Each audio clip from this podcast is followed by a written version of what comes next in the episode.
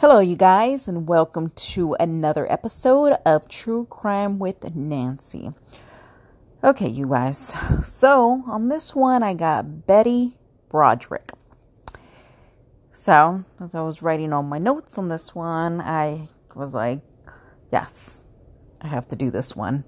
So, I get women who are like scorn about, you know, their husband leaving them for a younger woman or a friend or a family member, whatever it may be.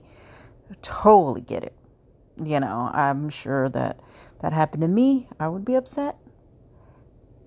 Um, but sometimes these women take it to another level. And by that I mean they kill. So this one is about Betty. She was born in November of 1947. Betty was 17 when she met her husband Daniel at a Notre Dame football game. Betty and Dan were married on April 12th of 1969. Dan enrolled in Harvard Law School to become an attorney. That is where he met a beautiful blonde 21 year old receptionist named Linda. So this is where it all begins. So this girl who's 21, Linda, she was not even able to type.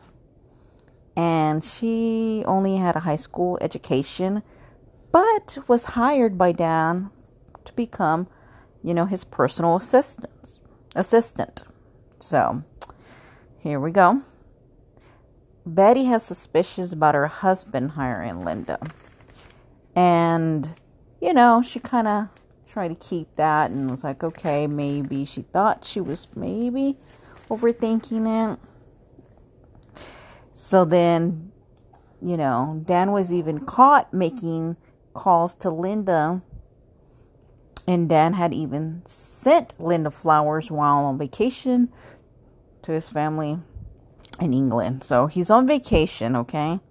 He's sending this other chick who's a receptionist flowers. So he's with his wife, his kids, and he's already beginning, you know, an emotional affair. I don't know yet if it was physical at this point, but I know he's already sending flowers, so that's not a good thing. Finally, Betty could not handle it. Betty had even called one of Dan's female employees to ask if anything was going on between her husband and Linda, but she didn't want to get involved and denied any any knowledge of what was obvious. So that's kind of hard because, like, you know, if someone was to call me in an office and be like, "Hey, do you know if my husband's having an affair?" I personally wouldn't want to get involved either. I would probably just deny. I mean, I understand that, you know, she would person would want to know, but I just, I don't know. I just can't see myself wanting to really get involved in that kind of situation. So I don't blame the receptionist for, you know, doing that at all. So, anyways, um, Linda began to seek therapy, thinking that maybe she had formed some kind of paranoia. You know, because I'm sure she had brought it up to her husband, and her husband was like, oh, you know, you're just, you know, making this up, you know, how they always deny everything at first. And um, so I'm sure that's what he was feeding her at the time, which, of course, she wasn't, you know, having any kind of paranoia. paranoia.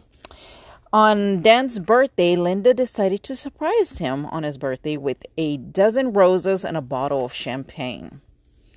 When she arrived, he was not at his office. Now, there were signs that he had been there because his desk was covered with cake crumbs and empty wine bottles.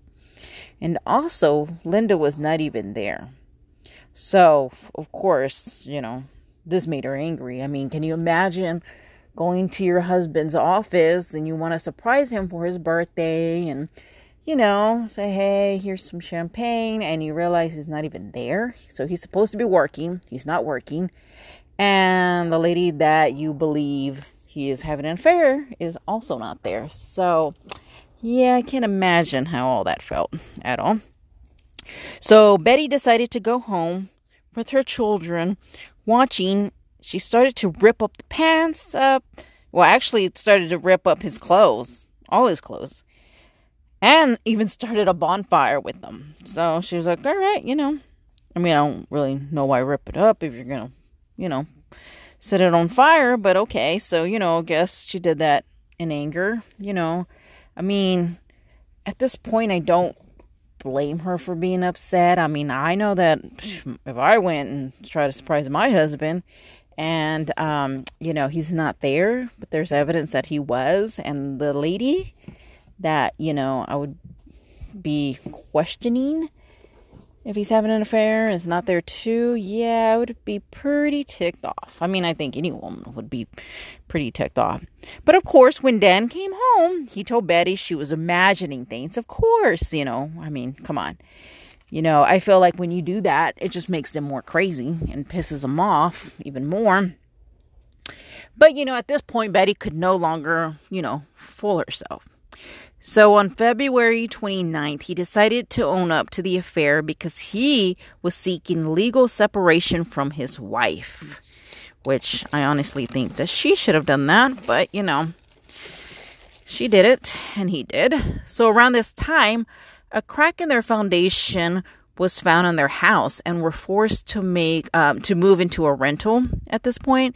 So when the house was repaired, Dan moved back in, but not Betty and the children. She decided to stay back into the rental, and Dan moved, you know, back into the house. And so um, once Dan began to move back, he created a new life for himself immediately. Like he didn't waste any time Betty then realized her once home was not her home anymore. So I'm pretty sure at this point she is steaming. In the act of re- uh, vengeance, Betty took a Boston cream pie from the kitchen and smeared it all over Dan's bed and clothing. This caused Dan to take out a restraining order. But two days later, Betty um, threw a bottle of wine through Dan's window. On another day, Betty, um, Betty knew Dan and Linda, which Linda at this time they're a, they're a couple. Okay, so um, they were out of town, and um, she broke into the house and smashed yet another window with yet another bottle. At this time, Dan filed um, an order to show cause, which is a document that requires Betty to defend um, every one of her actions against charge of contempt of court.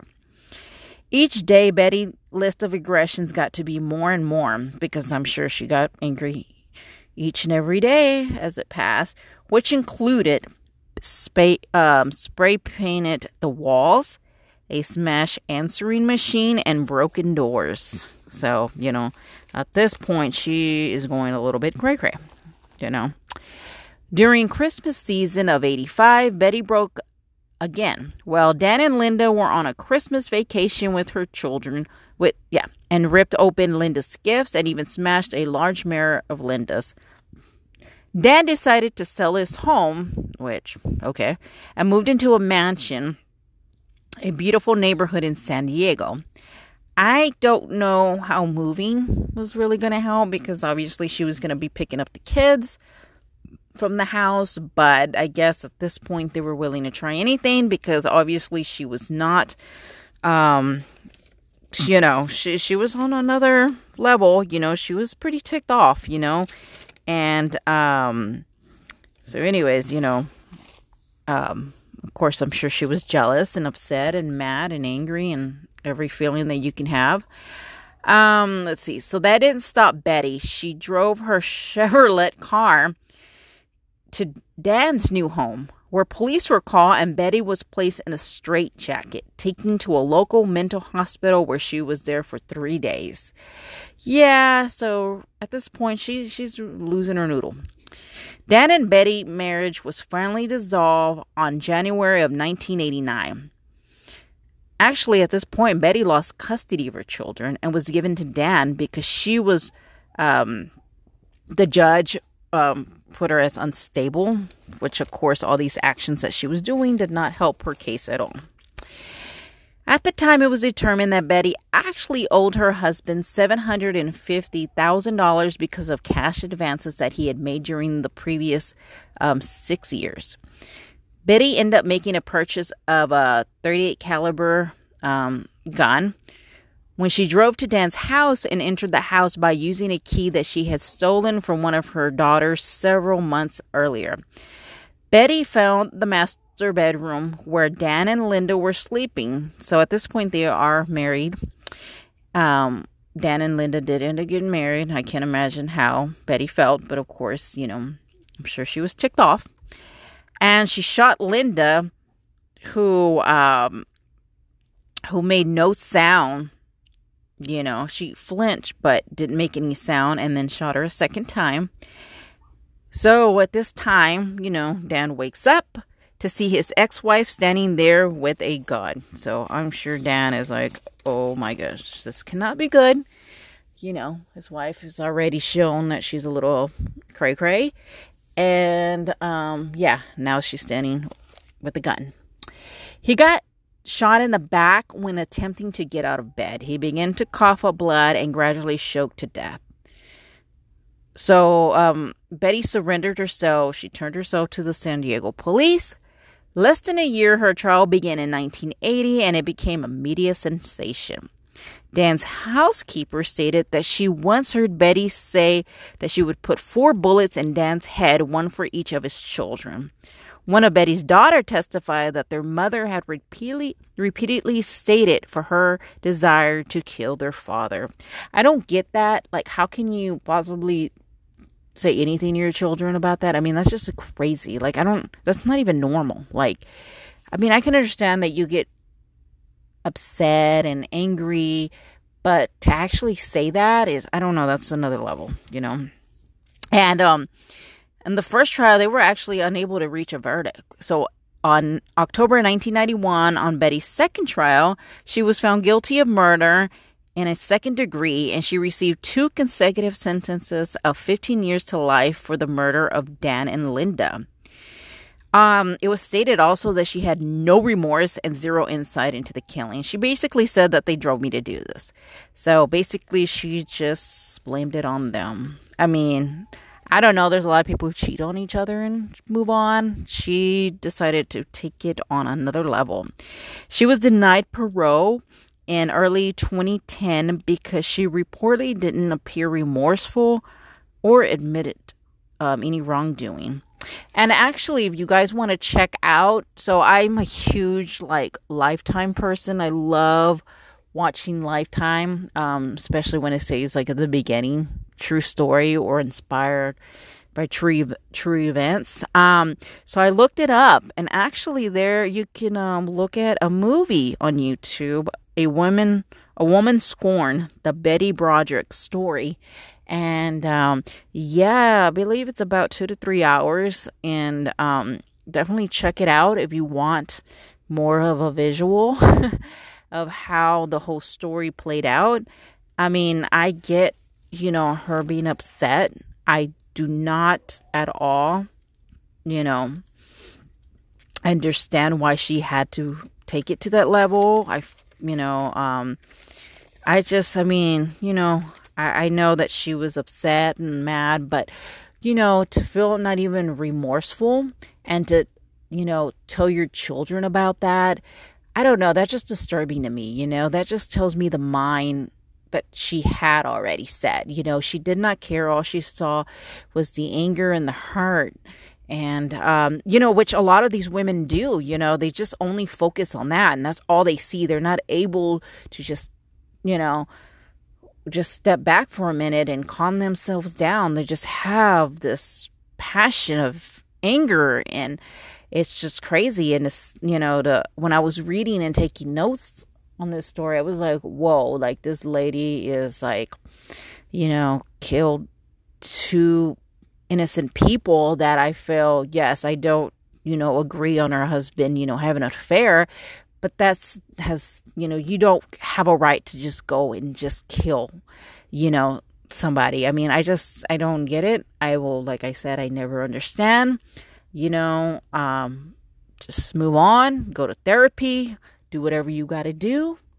But taking a gun and shooting and killing, yeah, you definitely need to be in jail. I mean, I don't, I just don't want to be next to anybody like that next to me because I would hate to tick that person off. but anyways, um, I hope you guys enjoyed this one. Like I said, this one is about Betty Broderick. If you want to check out on the YouTube, like I said, there is a lifetime and actually there's a book that they wrote about her. I mean i pretty much summed everything up.